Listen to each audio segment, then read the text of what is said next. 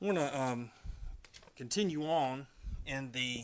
Uh, you start in Genesis 1. It's an easy place to get to tonight.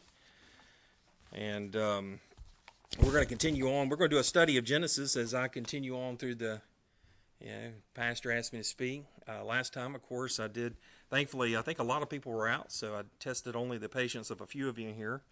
And uh, we were setting the basis for it and a lot of it has to do with the main argument before you enter the book of Genesis, and as you do a lot of study of it, is really a defense of where we start in origins, in the beginnings. It has a lot of defense of the Word of God, and in the sense of you know explaining to people that evolution is dumb. Okay, it doesn't work. It's not a plausible. It's not a theory, by the way. Does anybody know what evolution is? It's a hypothesis. Good, good. So people have been trained right. I hear. I try to, by the way, correct people when they say that because it does. Uh, it's you know, it's it's it's people choosing to look through a lens that they choose to because of their rebellion to an Almighty Creator, and um, you know that's the reason why you'll never. You know, people want the news media uh, to be objective they're never going to be. You know why? Because they look through things a certain way. They see life in a certain way, and so you're you're going to really um, be sad to think CNN is ever going to start reporting news in a fair way. And so fair and balanced won't, won't will not happen. But tonight, as we um, get into Genesis chapter one, I do want to um, start out with just starting with the first verse. I know we got into it a little bit last time, and um,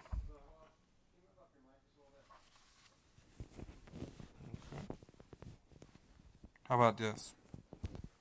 Okay. All right. So, and as we get started, I just want to challenge you with something. You know, as you as you listen to the, and we're going to try to get through two chapters. I never do well with this, even in Sunday school. Um, So my goal is to hit two chapters. I'm, I'm going on the fact that we did cover a little bit early on, so uh, you'll see me turn the note pages pretty quick here as we go. Um, but you know, really, the first two chapters, I want you to think about a choice. A choice. I, I, I want you to think about what God's ideal is as we talk about chapters one and two. I was encouraged as I went through this because it is about what God chose. It is about God's ideal. You know, I, I, I really like a, a speech by Ronald Reagan. Um, it's called A Time for Choosing. I've played it here for some of you. Um, and I, I wish I could just read the whole thing to you because I'll get teary eyed and stuff like that. But um, this was during the former administration. I would kind of go back to the speech and I thought, well, I wish we had someone talk like that today. But you know, he talked about a time for choosing and he talked about a choice in his message and it was really this was a, a, message given it was for barry goldwater when he was running for president. This is where ronald reagan kind of earned his fame because he went to the convention and kind of stole the hearts of the people at that time. He didn't uh, i don't know if he intended to but he did because his message was good. Listen to this part of the, i just cut out a piece of this but he says uh, appeasement or courage. The specter of the specter our well-meaning liberal friends refuse to face is that their policy of accommodation is appeasement. And appeasement does not give you a choice between peace and war, only between fight and surrender. We are told that the problem is too complex for a simple answer. They are wrong. There is, there is no easy answer, but there is a simple answer. We must have the courage to do what we know is morally right. And this policy of accommodation asks us to accept the greatest possible immorality. We are being to asked to buy our safety from the threat of the bomb by selling into permanent slavery our fellow human beings enslaved behind the Iron Curtain, to tell them to give up their hope of freedom because we are ready to make a deal with their slave masters. Alexander Hamilton warned us that a nation which can prefer disgrace to danger is prepared for a master and deserves one. Admittedly, there is a risk in any course we follow. Choosing the high road cannot eliminate that risk. Already, some of the architects of accommodation have hinted what their decision will be if their plans fail and we are faced with that final ultimatum. The English commentator Tynan has put it this way He would rather live on his knees than die on his feet. Some of our own have said better red than dead. If we're to believe that nothing is worth, is worth the dying, when did this begin? Should Moses have told the children of Israel to live in slavery rather than, uh, rather than dare the wilderness? Should Christ have refused the cross? Should the patriots at Concord Bridge have refused to fire the shot heard round the world? Are we to believe that the martyr, all the martyrs of history died in vain? You and I have a rendezvous with destiny. We can preserve for our children this last this the last best hope of man on earth, or we can sentence them to take the first step into a thousand years of darkness. If we fail, let our children and our children's children say of us uh, say of us, we justified our brief moment here. We did all that could be done. And he goes on to talk about, you know, the time for choosing. You know, I think when you think about the the Bible and its determination of what it meant to choose. I, I kind of I looked up some things about choosing. Um, I, I, think about there are very definitive statements when you look at that that verb choose. Um, Joshua twenty fourteen. Can anybody quote the phrase? Whom you'll serve. Um, Exodus seventeen nine. Uh, Moses told Joshua, "Choose out men and go out, fight with Amalek." Tomorrow I will stand on top of the hill with the rod of God in my hand. That's powerful. You know, we're going to choose things. Uh, you know, he, talks about that um, number 16, 7. Uh, and it shall be that the man whom the Lord doth choose, he shall be holy. And this is when he's challenging the, the son, uh, the sons of Levi there, you sons of Levi. Um, he goes on in, in, in, different different places all throughout the Old Testament. There's a, there's a whole bunch of references of choosing just like that when the Bible speaks of a choice, it's interesting because it's more about the value of something than it is the actual decision between two points. Um, I, I, was pulled up some of these, and you know when it says choice, it uses it in the context of the choice of our sepulchres in Genesis twenty three six, uh, forty nine eleven, the choice vine, in Deuteronomy twelve eleven, the choice vows. Uh, 1 Samuel 9 2. There was a man who was a choice young man. Do you know who that was? It was Saul.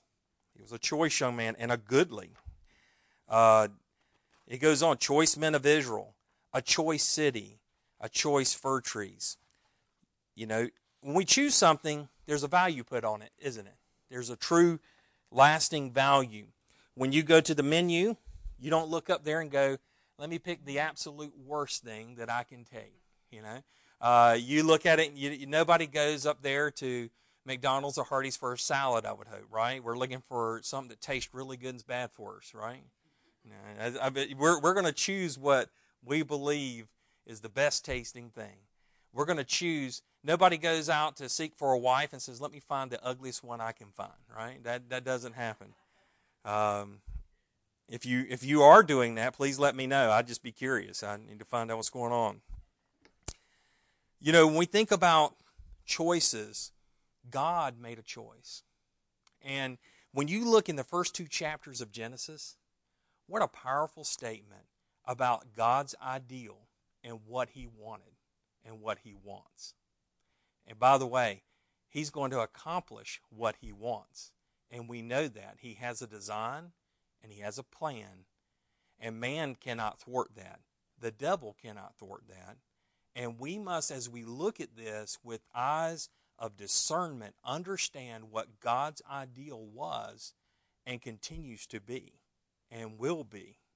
Because as everything was started, so shall it end. And it'll for for his humanity in this earth as it is. And we need to be very prepared for that.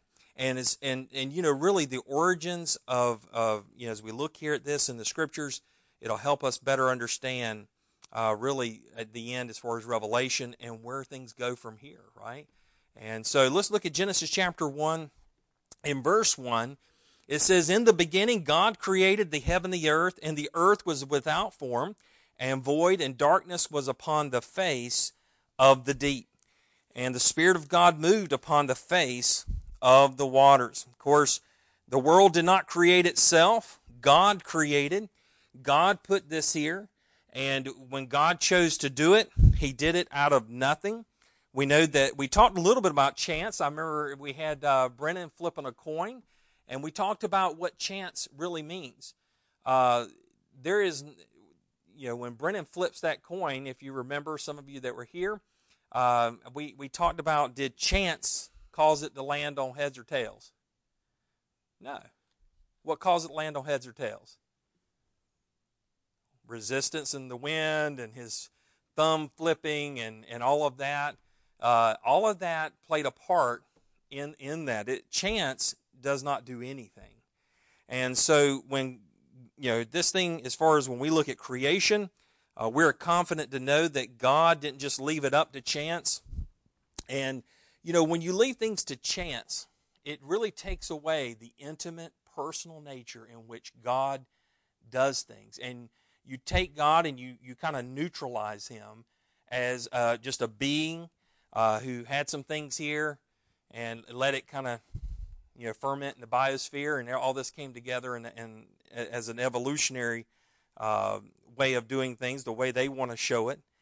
And um, you know it, god created a just right universe. Of course the hebrew word was bara coming from uh, the idea that it was created out of nothing and so we talked a little about this as we went on um, of course we know that it says in the beginning god and uh, he he did create these things out of nothing. He's brought this in. He we know that he was in the in the beginning, before the beginning, and uh, many people who try to understand creation and this viewpoint, um, as we look at it biblically and what we trust here, they often start with uh, trying to define who God is. Who is God? And we know who God is. We know that He's an uncreated being that he is eternal and without beginning or end. Uh, we know from Psalms chapter 90 uh, that before the mountains were brought forth, or ever the earth was formed, from everlasting to everlasting, that He is God. And we know that God has been, been here before the beginning, through the beginning, till the end of this earth and on. He is eternal. And so, in the beginning, of course, God also was in three persons. We'll see here uh, the plural nature of that is some statements that'll be said. Of course, in the beginning, God had an eternal purpose, and we understand that that eternal purpose was right from the very beginning. Uh, in 1 Peter 1.20, it says that uh, he was indeed foreordained uh, before the foundation of the world, but was manifest in these last times for you Titus 1 2 says, and of course talks about the hope of eternal life, which God, who cannot lie, promised before time began. Um, we find references to, uh, of course, the mystery of the gospel, and uh, we know that you know, it's according to his own purpose and grace, which was given to Christ Jesus before time began in 2 Timothy 1 9. We know Ephesians 1 4 says that uh, he, he chose us before the, in, before the foundation of the world. Why? That we be holy and without blame before Him in love. And of course, you know, we see here that in the beginnings, as He created everything, and Job 38 7 makes a reference to the angels and their presence. So we, we know that all of these things were there. The state of the earth at the time is what? It's without form, it's void, and it's dark. And of course, the darkness was on the face of the deep. And uh, this earth, in its state, uh, it, it, was it was built with age in mind, just like Adam would be, and we'll talk about that in a little bit. But the idea here is that there is there is darkness, there is an earth here. God has created all these things, and it is without form and void. You couldn't live here um, in, in, any way. It is it was completely um, desolate in that way. So what does he do? Well, he in verse 3, the first thing that he says is let there be light. Now, that's the first step to anything coming from chaos to organization. There has to be light. By the way, if we turn the lights in here out, there'll be chaos. Uh, especially if we tear everybody run. There'll be complete chaos. You won't know where to go. You know, of course, Paul speaks about that light and when he speaks of the gospel in 2 Corinthians 4 and uh, he talks about you know If our gospel is veiled, it is veiled to those you know those who are perishing. And and you know as we think about our um, you know the, the light of the gospel, there's a lot of things analogy wise we can use here. But the truth is that God brought light here. He spoke it in. And when we think about light, light existed before what? Before the what? What, what would we assume light comes from? The sun. And the moon reflects light, right? Stars shine light. And people stare in the night sky and find light all the time. But before the before before those that, that object was there for them for, for them to emit light, we see that God brought light here. Now that is a that is very telling because what does it tell us about light? It is it's not natural, is it? It's supernatural. The fact that God can produce light, by the way, will we ever see that light again? Yeah, it'll happen again, right? Revelation 22 5. Won't be no, there will not be a need for the sun. Won't be a need for the moon. As things were, so they shall be. See, there will be a time when this supernatural light it, it begins with God. By the way, people worship the sun, don't they? And and you know, as you look look at uh, cultures around the world, and and then you know you look at the Egyptians, they particularly worship the sun. And you know, as we look at this, God was here before this. You know, He was in the, the light for this world. It says God saw the light in verse four that it was good, and God divided the light from the darkness. And God called the light day, and the darkness He called night, and the evening and the morning were the first day. So before we had the sun, before we had the moon, we had night, we had day, and we have God as the author of that light. Exodus 10:21. Somebody turn there real quick and tell me what was the nature of the darkness that God caused over the Egyptians. See if somebody can find it. What strikes you in Exodus 10:21? Because when God creates darkness, it's supernatural too. Can you tell me what that word is that stands out? You could feel it. By the way, you know, there, there are times when I, I loved it. We went to West Virginia one time and I laid in a cabin. And uh, so I tell my wife, I said, I was just excited. I said, look at this. Look at Wait, she can't see this. I was like, the lights were out. And I'm sitting, I got my hand up here and I'm going, this is dark. I can't even see my hand, you know. I mean, smacking myself in the face. You know, I didn't even see that coming. And, um, you know, darkness, you know, boy, if I could have said darkness could be felt, it would have been that. But I'll, I'll tell you this when God sends darkness, it can be felt. And when God sends light, it can be felt. It's from God. And um, so, God, of course, he, here He has created light. There is darkness that He called night. This was His purpose. This is what He chose. And this is what's going to be in the very first day. So we look at the second day. It says, And God said, Let there be a firmament in the midst of the waters, and let it divide the waters from the waters. And God made the firmament and divided the waters which were under the firmament from the waters which were above the firmament. And it was so. And God called the firmament heaven, and the evening and the morning were the second day. I do not like saying the word firmament, but it's there a bunch of times. And but firmament what is a firmament? Well, you, it can be said as an expanse or space, some type of space in between. And um, we know this to be kind of a, uh, you know, if you read Morris and some of the folks within creationism, they'll talk about there is a water vapor somewhere up in the, uh, in fact, they, they use, uh, talk about in the stratosphere, above the stratosphere there, or troposphere, that was existing. And um, this would have created a global greenhouse and would have made it so that, of course, you had all the, the you know, the, the planet would have been similar in temperature. By the way, if you have a similar temperature, what will you lack? All right, no snow. What? Seasons. And what what what causes the you know you think about rain and, and wind things like that, all that stuff is created by the temperature differentiations and as they move back and forth, the hot to the cold or whatever, and the cold to the hot. So as you think about that, you don't have the water rain cycle forming. There's no significant winds. And this place is one big, beautiful greenhouse, lush and tropical. And um, of course, you know, as you think about that, this vapor blanket would also protect and keep out the ultraviolet radiation the cosmic rays, all the destructive energies that are bombarding the planet. And so we see here there is a there is a firmament, there's water there above, and there's water beneath. And of course, as you think about the planet, we uh, ha- having water above and having water beneath is great if you're a fish.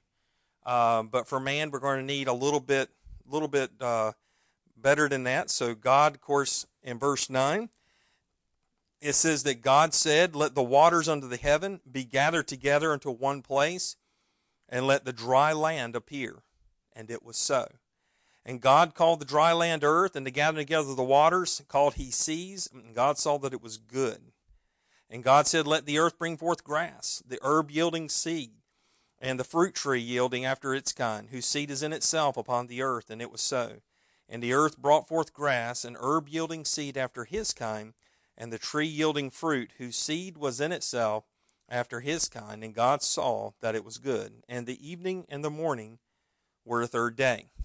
So we see here that the earth is, is like I said, covered with water, and all of a sudden it begins to bring forth what?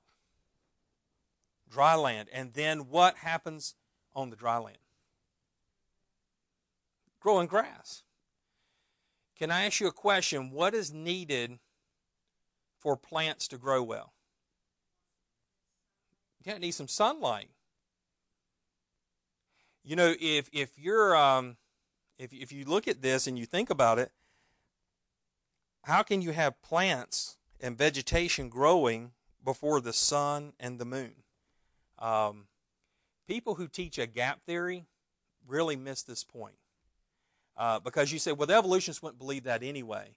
Well, we have in the scriptures right here that we have got the the whole everything growing without a sun in the sky. So these these plants they they pop up on the scene here and they're they're just fine because of course the Lord is bringing this all into being as he speaks it out. And um, you know as we look at this um, it just says, you know, it's so. It, this is what happens. It takes place. He just speaks it and it comes out. And uh, these plants, of course, are not created as seeds. They're created with age, and there's plants growing according to what? According to what? What is it growing according to? What is it?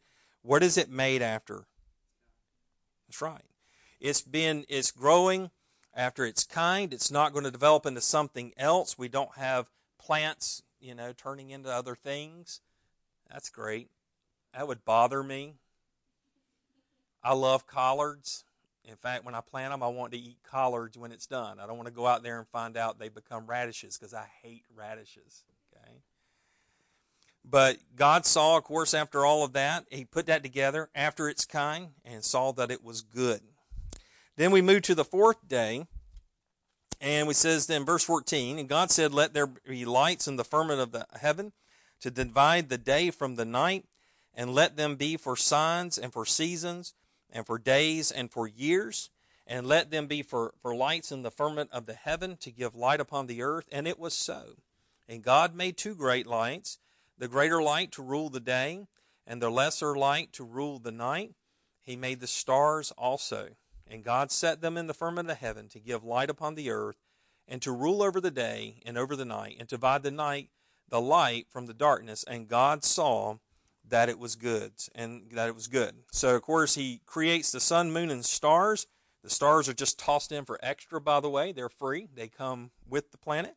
Um, you can keep those, and God didn't charge you a thing for those. He made them uh, for you to admire what He has created, what He chose to create for you. He chose to put those the, the sun and moon up there so you can know that um, when it's you know when it's noon, when it's daytime for the seasons, and the signs that you would have. And so all of these things were, were just put together for you in that way. When we come to day four, we find a place for the, for the light to reside, right? We find a place for it to live. If you ever get confused about your days of creation, day one is light, right? And then you have the light bearer on day four.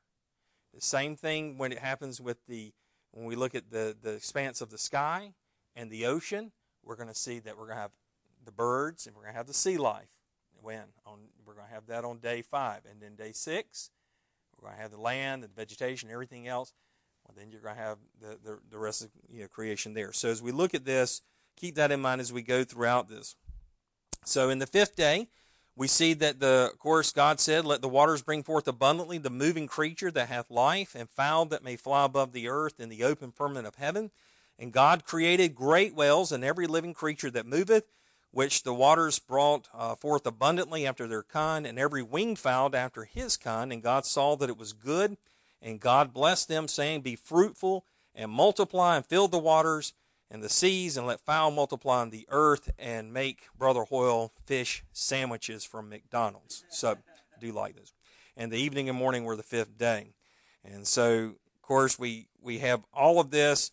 Do we see any plants turning into fish or any of the animal life? No, we see God speaking these things into being. And it's all done according to what? It's done according to their kind.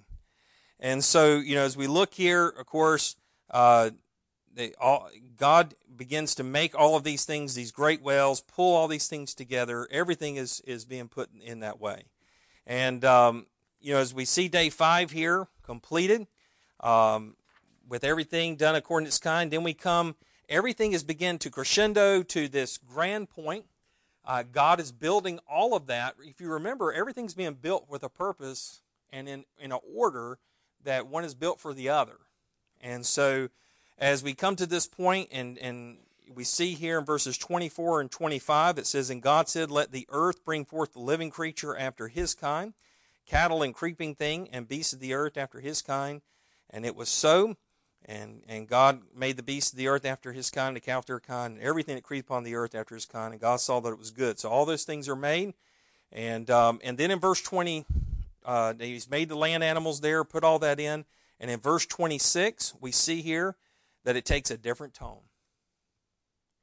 And it, and it, and it does so because God had a choice.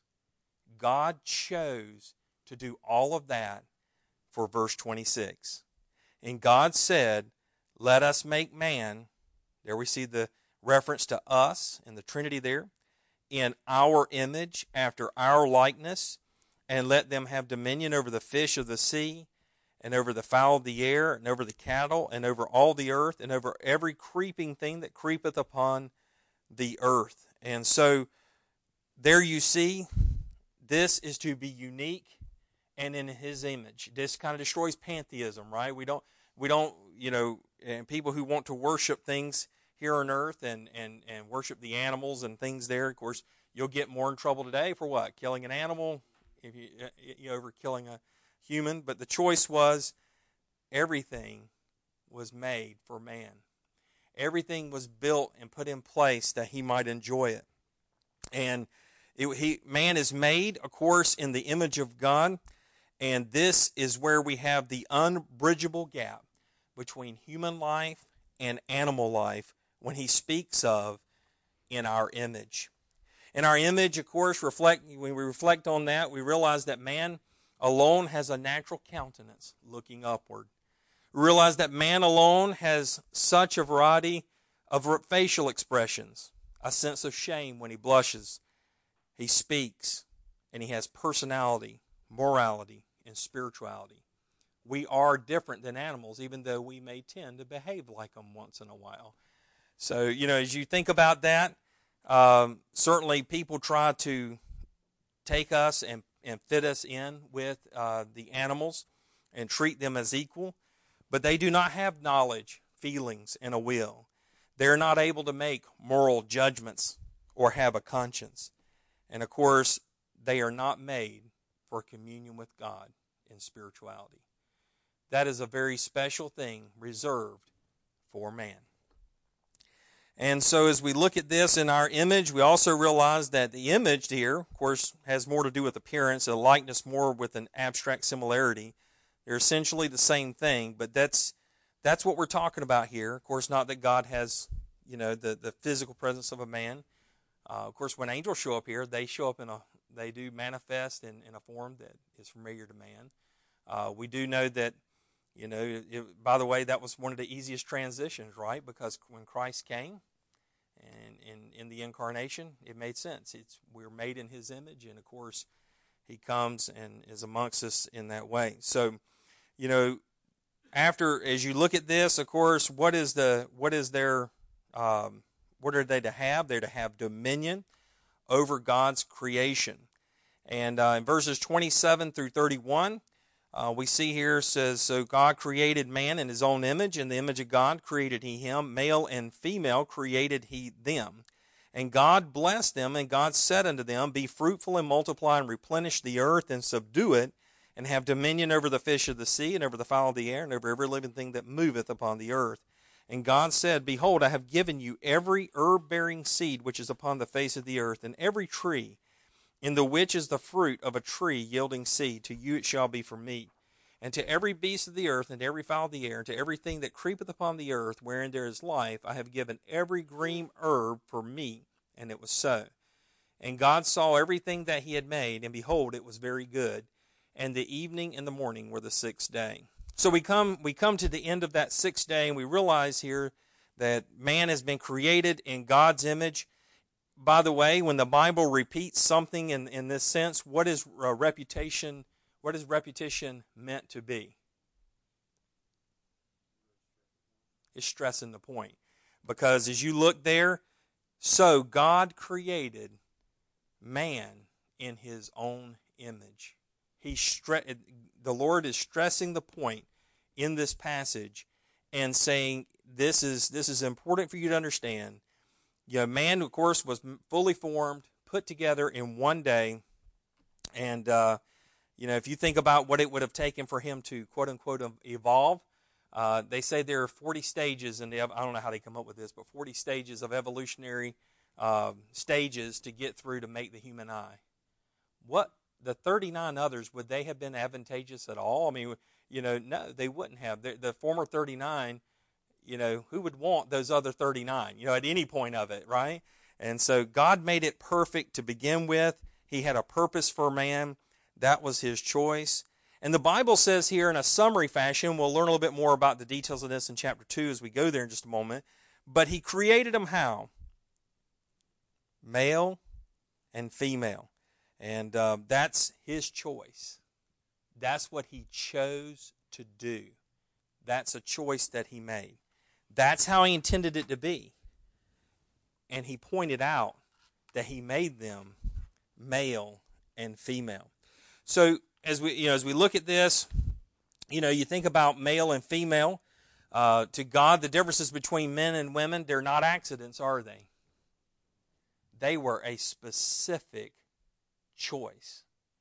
It is the ideal of God that there is a man and that there is a woman. That is very important for us to understand. It's one area that has been blurred by society on purpose. The devil's purpose is being accomplished in saying that there's not a difference between the two. You know, I read one commentator, and as I read this, I thought it was interesting.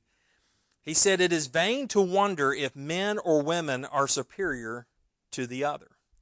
A man is absolutely superior.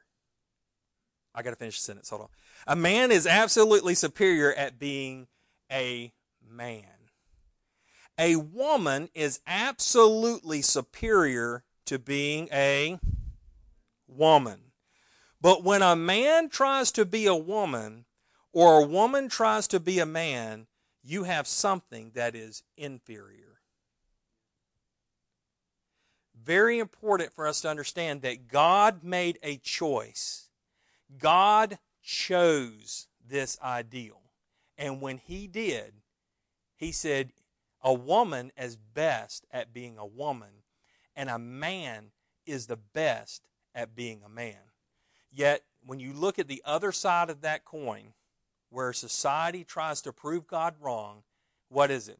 Every man ought to be a woman, and every woman ought to be a man. It's it's almost it's heralded as courageous, it's heralded as brave, it's heralded as as strong and as powerful, and yet is the most inferior thing you can do, and it breaks down society like you you know as you look at it that that is the continual breakdown of society. You see men turned into wimps because they can't be a woman well I mean, I can't be a woman well. You know, can you imagine? Y'all had all mental pictures just then. So you know, and, and I know, ladies, you will not be a, um, you will not be the best at being a man. By the way, what did God do with them first? He's made them. The first thing God did for man was to Well, when he when he placed them in the garden, what did he do for them? What's that? He gave them dominion. But I always glossed over the fact that he did something else. Look there, see what it says.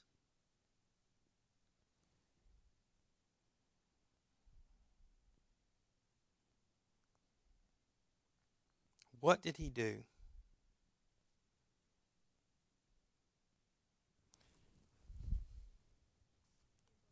Ah, he blessed them. He blessed them. You see, God gave us a blessing right out the, the outset. And when God blessed the human, this is what he, this was his ideal. This was his choice. This was his sign of approval that this was his blessing. And everything else from that point was for man to, to take that blessing and enjoy it. That was God's ideal. Yes, being fruitful and multiplying and filling the earth and subduing it and having dominion, all of it, you know, it to you it shall be for food. You know, go on and, and, and partake of it and enjoy it. And this was the ideal, man and woman in the, in the garden here. Of course, as we look here in chapter 2 let's go there and it's kind of i know we've covered a lot of a little bit you know things I, I was able to run through it toward the end of the last time we spoke but in chapter 2 in verse 1 it says thus the heavens and the earth were finished and all the hosts of them and on the seventh day god ended his work which he had made and when he had rested on the seventh day from all his work which he had made uh, and god blessed the seventh day and sanctified it because that in it he had rested from all his work which God created and made. Nathan, if you'll turn to Hebrews chapter 4 for me. God sanctified the last day, the seventh day, where God rested. And of course, as we look at this, this, of course, is a gift to man for rest, replenishment, the Sabbath, of course, is a shadow of the rest available through the person and work of Jesus Christ. Nathan, if you'll read for me Hebrews 4, uh, verses uh, 9 through 11 for me.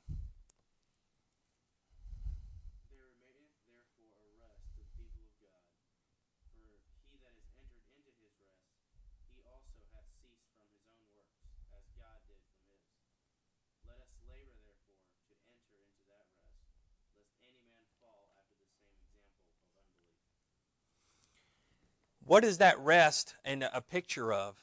It's a picture of rest in who? The Lord Jesus.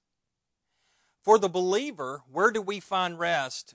Excuse me, what day do we find rest on? Sunday?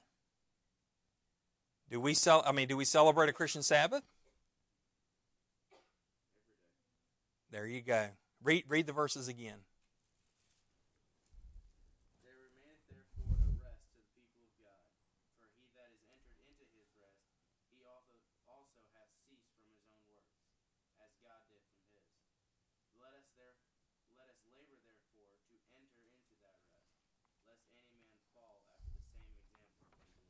You see, rest, what he's showing here, did God need to physically rest?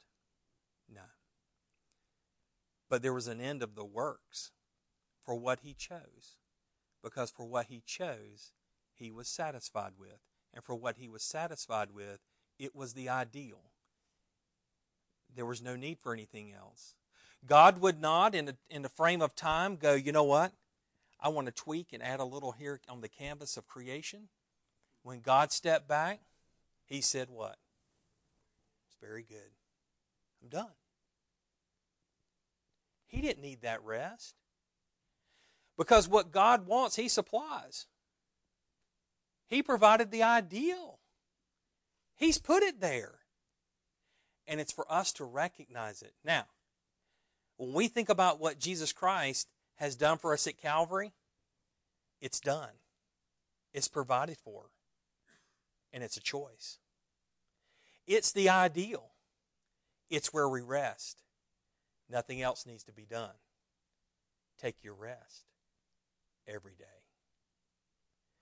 You know, as you look at this, of course, we can think about you say well, you're conflating two different things. We're talking about the day of rest, and we're you know we know people don't work on you know your seven day work week doesn't work. I get that, but it was a picture of something much larger.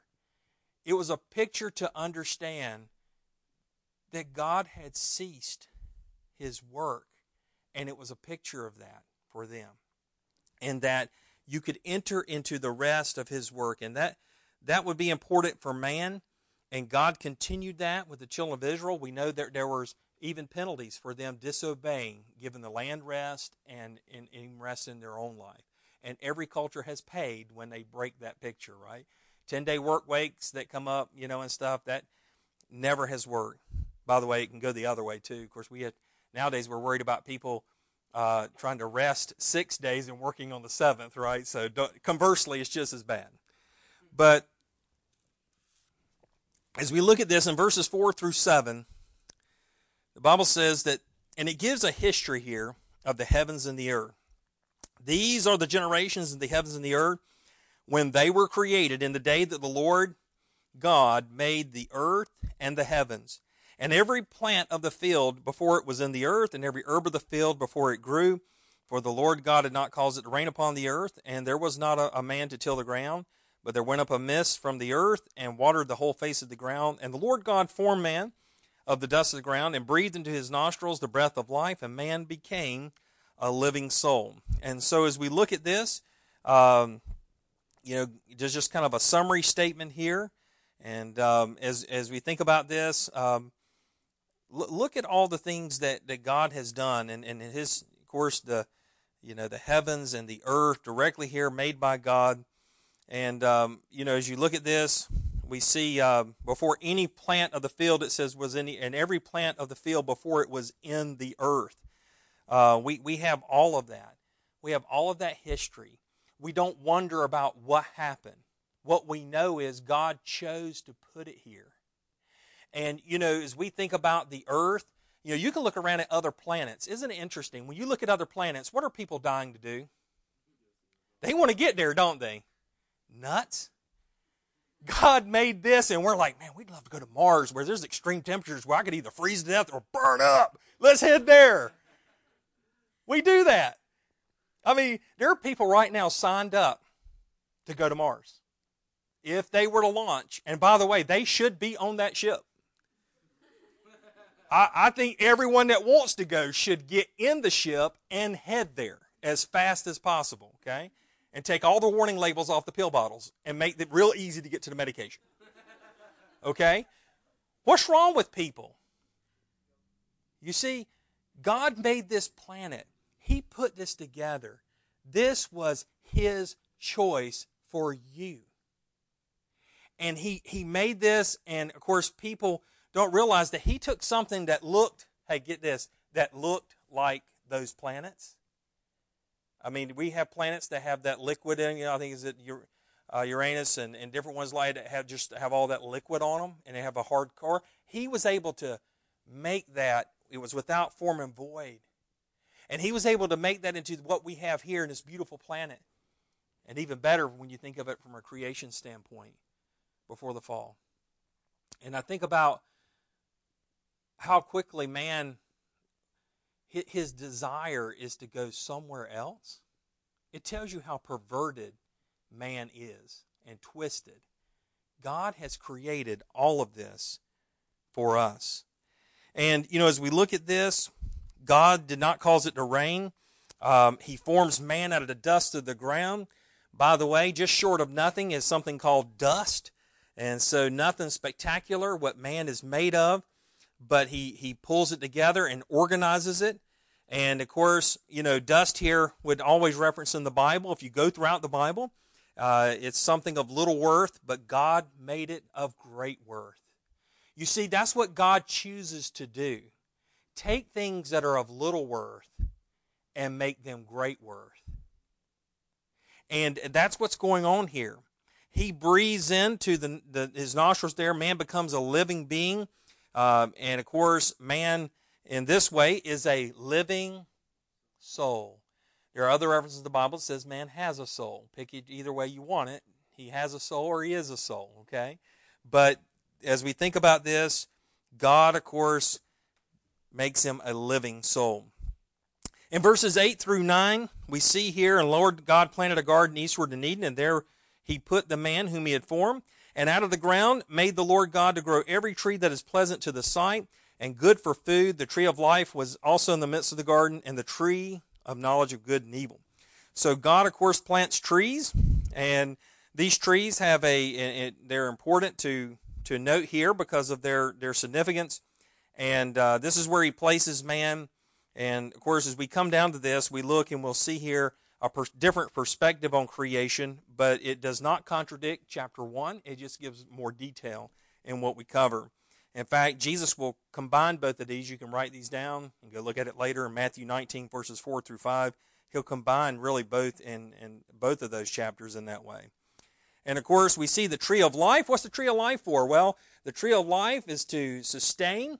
Uh, there, they would have eternal life, and in that way, the tree of life in Genesis um, uh, 3:22. Of course, there it, there was a what was the concern? What was the concern about the tree of life? Yes. So, of course, they're driven from the garden, but is the tree of life still around? Revelation chapter 2 and verse 7, it's still available to his people. Of course, we know that uh, that's in heaven. And of course, uh, Revelation 22 2 is another reference to that. The, the, then there was this awful tree that God should have never put there. It was the tree of the knowledge of good and evil. This tree had to have the sour fruit. No, it's a tree and it bears fruit. And it was a what? Help me. Choice. Thank you. You see, if God gets to make choices, guess what man gets to do? He gets to make choices. You said, wait a minute now, that don't seem very fair. Wait a minute, this is this is rigged against us. You set us up for failure. No, no, no, no. That's that that's a true sovereign who looks at the subject and says, by the way, I made you, I put you in this perfect environment, gave you a perfect body. You can slam dunk anytime you like. You can lift a million pounds if you like. I don't know, probably superhuman. Can you imagine wrestling Adam? But Adam has all these great things. I mean, Eve could eat at McDonald's every day and never gain a pound. You see, they, they could they had all of these advantages, but they missed one thing. They were missing a choice. They needed a choice, and God even put it for them there. Isn't it wonderful that every day that I walk around the Garden of Eden, I realize that I God has provided me this and He's provided me that, and He provide. And you know what? Guess what I do to stay here? I choose. See, the Calvinist struggles with choice. they do. Uh, worst sermon ever, or not worst sermon, is the greatest sermon ever. The, the, the um, one night at church I grew up in, they said, um, the deacons came to the guy, the evangelist, said, "Look, you know, we're Calvinists here. We don't want you to." And uh, so he, they kind of challenged him. Some of you would know the name if I told you the name. Well, he got up that night preached, "It's a choice," and uh, he didn't come back. Um, so you know, but but you know, the Calvinist loses the sense of if you, as a true sovereign, If I lock the doors from the outside, am I truly sovereign? I'm only as sovereign as what? Those doors stay locked. But a true sovereign gives his subject a choice. You see, God's ideal for your life and for my life is a choice. What, what choice will I make? Every day you get up is a blessing. You know why? Because God gives you a choice to live the way you want to live today. Now, He doesn't approve of every way we want to live, but He gives you a what? A choice. Every day you get up, you get a choice. You get to say, you know what? This choice is mine to make, and I'm going to make it. That's a blessing. Yeah, I know sometimes we say, I wish I didn't have this besetting sin in my life. I wish there wasn't this temptation in my life. I wish there wasn't these objects around things. And by the way, there's nothing wrong with taking care of get clearing the way, right? But at the end of the day, we live in a sinful world. And if our choice was to remove all of those choices, what are we? You see, this choice is powerful. God has a choice for you, and it's only good. What's your choice for God? That, that to me is the integrity of your service. It's only as good as it is what? Tested. If it's not tested, then what good is it? You know, at work, I have people who say, well, we need to be careful there, we might break it. I say, if you're afraid to break it, let's not use it. Put it on the shelf. I can't stand people who put away things, tools, wherever it is, and they won't use them. Because why? We might break them. No. Let, let's get to work. Let's use it. Let's get busy with it. Because I want to test what? Its integrity. I want to push it because there may be a day when I got to count on it, right? Hey, I want its integrity to hold up. The integrity is it's been tested, it's been tried. By the way, there was a man in the Bible that was tested and tried, wasn't he? And he made a what? A choice. And he had a lot working against him. And he wanted probably all of those things removed, but what he didn't realize was that his choice was ultimately what was being tested. And by the way, the devil thought that his choice would be wrong. You can make the right choice. And here, God made the right choice. Don't you think that this tree is wrong? Don't you think this tree was unfair? Don't you think that this tree shouldn't have been there? Because if you do, you're going to say, God, you put me in an unfair situation. I shouldn't have had a choice to do whatever it was that I did that was wrong. You, you put that in my life. You allowed me the freedom to make that choice. And we kind of blame God sometimes. And God says, wait a minute, I'm not the author of temptation. I'm drawn, you're drawn away of your own what? Your own lust. Your choice every time.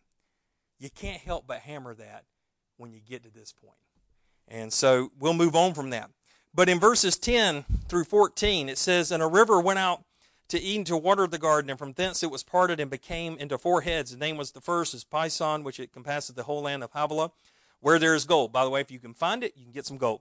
And the gold of that land is good. See, it's good gold. There's bdellium and an onyx stone, and the name of the second river is Gihon, the same as it that compasses the whole land of Ethiopia.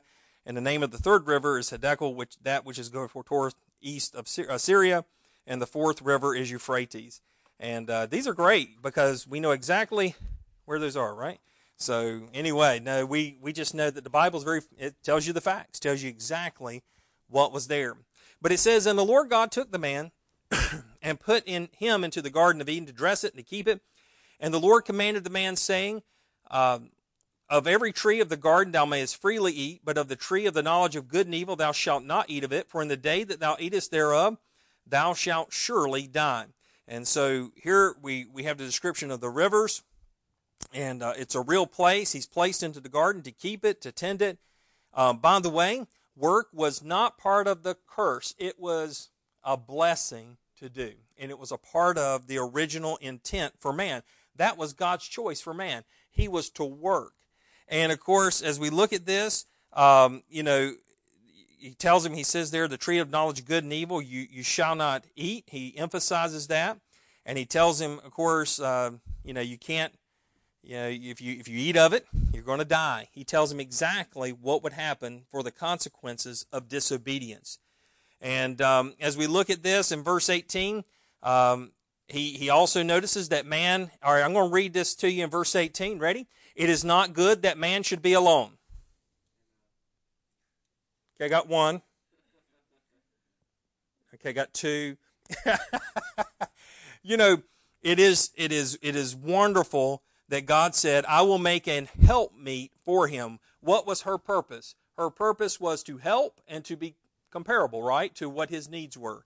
And so as we come to this, God's blueprint for Adam, this was a choice that God made for Adam and for, for the woman here. Of course, the helper and what she would be suitable to do in helping him. God, of course, gives to man the responsibility to be what? The leader in the home he gives the, to the woman the responsibility and accountability to help him. And of course, um, a true leader does not mean that man was not designed to help his wife. Okay, I want to be clear with that. A true leader will help those who are helping him for sure, and, and it does go both ways in that way. Um, and of course, here as as we think about helping, uh, the Lord Jesus had to to correct the thought, right, that helping was weakness. It's not. It is not inferior. It's one of the strongest things that you can do. And so this woman, of course, she was not only a helper, though, she was to be comparable to the man. She was to be a meet. She was supposed to be meet uh, in, in that sense, and that idea of being comparable. Verses 19 through 20, we see here that uh, it, it talks about there that Adam, of course, got to see all of the animals.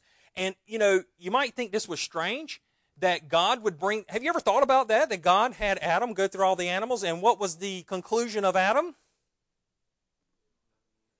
Do what? That was weird, wasn't it? I mean, we, we all kind of, as Christians, we always kind of go, well, we don't really want to talk about that. He's looking at all the animals, and there's what? Nothing him, right? That's not really what this passage is saying, okay? this passage is reflecting on what? What is there when he's looking at the animals? What is present? What when he's looking at them, what do you think he's seeing? Okay, we have a boy dog and a girl dog, right?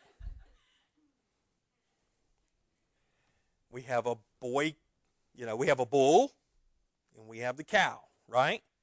He's seeing these things. What do you think he's missing as he's looking at that? He's missing me, boy, Where's my girl, right? Where's my woe man? I want my woe man, right? So he is looking at this and he realizes that it says, but for Adam there was not found an helpmeet for him. He was not searching the animals, okay? Please get that straight if you're if you're if that's mixed up in your head. He realizes that he's missing something, and so God gave him, uh, of course, the anesthetic there and, you know, it was obvious if the animals came in pairs, he gets to have one. And of course, he takes in verses 21 through 22 that uh, he took one of his ribs and God did surgery on him and made the woman. And she was to be, you know, really that knit to him in that way. And of course, God, what an intimate thing for him to use the rib uh, to do that. And of course, God brought Eve to Adam and created Eve out of Adam. He was first, he was the source, he was the head, he was to be he was she was created for him in that sense and to be his the perfect helper in that way. This subordinate relationship starts now. What people think of the subordinate relationship in this sense starts now. She is there to help him. We see that. And of course, he understands, you know, of course, in verse 23, he understands what the, the understanding of who Eve is and how she is related to him. And uh, of course, we know that um, even Paul writes about this in Ephesians about husbands loving their own wives as their own their own bodies. That's that's a real real statement there, uh, true to this. You know, of course, she's taken out of man, and um, you know when you think about this, um, they she is made out of something different. And uh, we know the, the Bible speaks to that in 1 Peter 3 7. We need to be careful of the weaker vessel in that way. And uh, of course, in verses 24 through 25, it also gives us here, uh, therefore shall a man leave his father and his mother, and shall cleave unto his wife, and they shall be one flesh. And they were both naked, the man and his wife, and were not ashamed. So they're both one flesh. And of course, this passage, of course, forms our foundation for the understanding of marriage. Uh, Jesus and Paul both quote this in reference to marriage. And um, so as we look at this, I want you to understand something that if God had an ideal and he had a choice, this is it. Uh, I'll read you a commentator statement here that says Many want to believe that the monogamous two parent family was invented in the 1950s by American television icons Ozzie and Harriet. Ozzie and Harriet. It's just a TV show for those of you who don't know what Ozzie and Harriet is. But Adam and Eve are the original family. This is God's ideal family. This isn't polygamy. This isn't concubinage. This isn't the keeping of a mistress. This isn't adultery. This isn't homosexual cohabitation. This isn't promiscuity. This isn't living together outside the marriage bond. This isn't serial marriage. This is God's ideal for the for the family, and even when we don't live up to it, it is still important to set it forth as God's ideal. That was God's choice. You see Adam and you see Eve. That's God's ideal. That's God's choice. If a plant was made during that time, that's God's ideal. If an animal was made during that time, that's God's ideal. When God made, He's got this marriage relationship. It is that they are to, to be one flesh. And that at the end of that, the idea here is that they were, it says they were both naked and the man and his wife were not what? Ashamed. And the idea here is that they are open and that they have a sense of they're completely exposed as, as a person before God and man. They have nothing to be guilty of, nothing to be ashamed of, and nothing to hide. And I promise you, as you think about being uncomfortable, nothing's more uncomfortable than someone coming up and just locking eyes with you. How you feeling, Mandy? You gonna hold up? I got to stare on. I'm staring right through you. I can see the back of your scalp. I can see the roots of your hair follicles.